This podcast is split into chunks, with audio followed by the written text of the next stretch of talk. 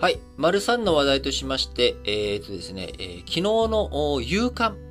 えー、こちらからね、えー、ちょっと目を引く記事があったので、ちょっとご紹介したいなと思ってですね、えー、過労死、えー、東証プライムに上場している電子部品メーカー、丸和、愛知県尾張旭市の、えー、総務室長だった男性、えー、2013年12月なので今から9年ほど前ですね、えー、こちら急性心筋梗塞のため、57歳で死亡した。あこちらはですね、えー、長時間労働などが原因だとして遺族側が会社に計約8100万円の損害賠償を求めた訴訟の判決で、名古屋地裁、えー、27日までに過重労働と死亡の因果関係を認め、計約5700万円の支払いを命じたということで、えー、こちらね、過労死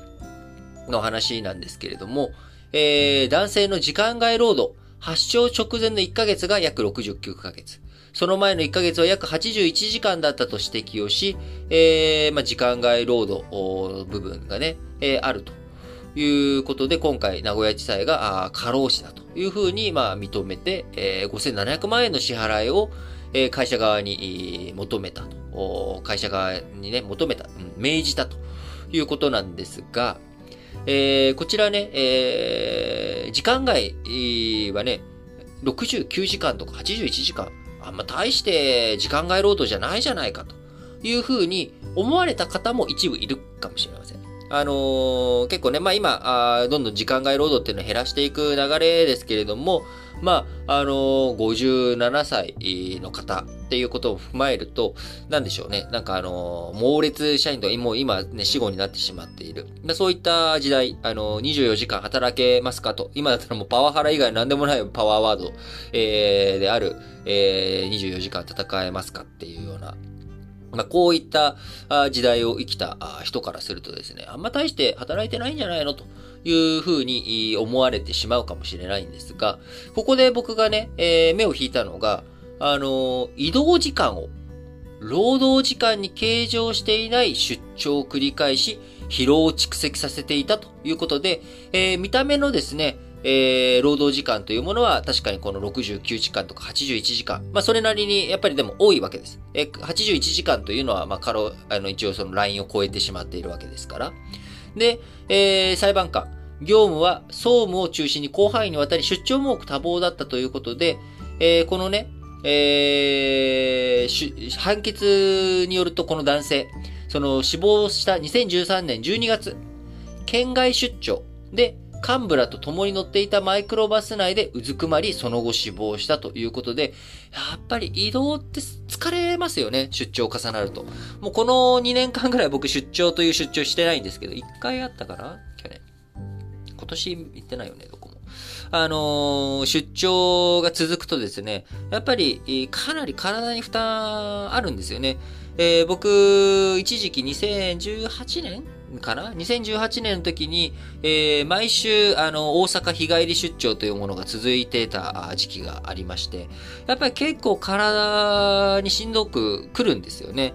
えー、移動っていうもの。やっぱりどうしても足を伸ばしたりとか、横にフルフラットにね、なりきれなかったりとか、あの、エコノミー症候群っていうのがね、あの、移動の病気、病気というか、ものではあって、血栓が詰まりやすくなっちゃうとか、え水分ね、トイレとかいちいち行ったりとか、そのお手洗いの回数を減らしたいから、あの、水、水分取る量が減っちゃったりとか、体をね、動かしたりとかが減ると、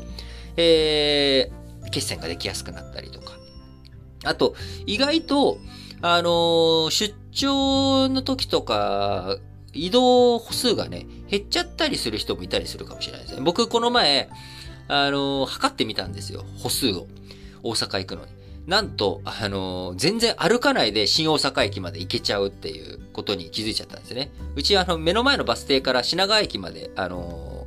バスが出てまして、えー、そうするとですね、そこから、あのー、そのまんま、あのー、新幹線乗っちゃうと、800歩ぐらいで 新大阪行けちゃうんですよね。で、僕実は最寄りの駅が結構ある、ありて、最寄りの駅まで歩くのに1500歩ぐらい歩くんですよ。だからそうすると出張とかの方が歩かなくなるかもしれないとかっていうのもあってね。あのー、あ確かに移動時間っていうもの座りっぱなしの状態になりやすかったりとか、やっぱりあと移動っていうのはなんだかんだ体にダメージを与えるということで、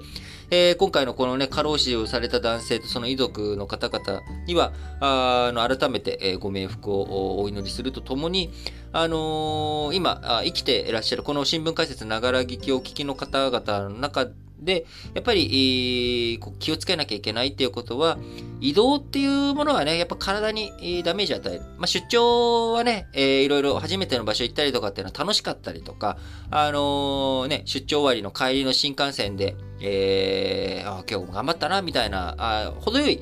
あのー、疲労感というものは大事、いいと思うんですけれども、やっぱりそういったものを繰り返していったときに、思わぬ蓄積、ダメージを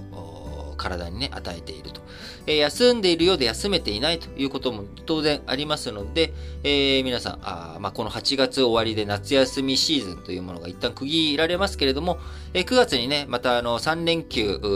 3連休、3連休2連発と。えー、いうシルバーウィークにもってこいのタイミングがやってきますので、えー、改めて夏の疲れをどういうふうに癒していくのかとか、あそういったものを考えていく一つのきっかけになって、えー、いただけたらいいのかなと思って取り上げました。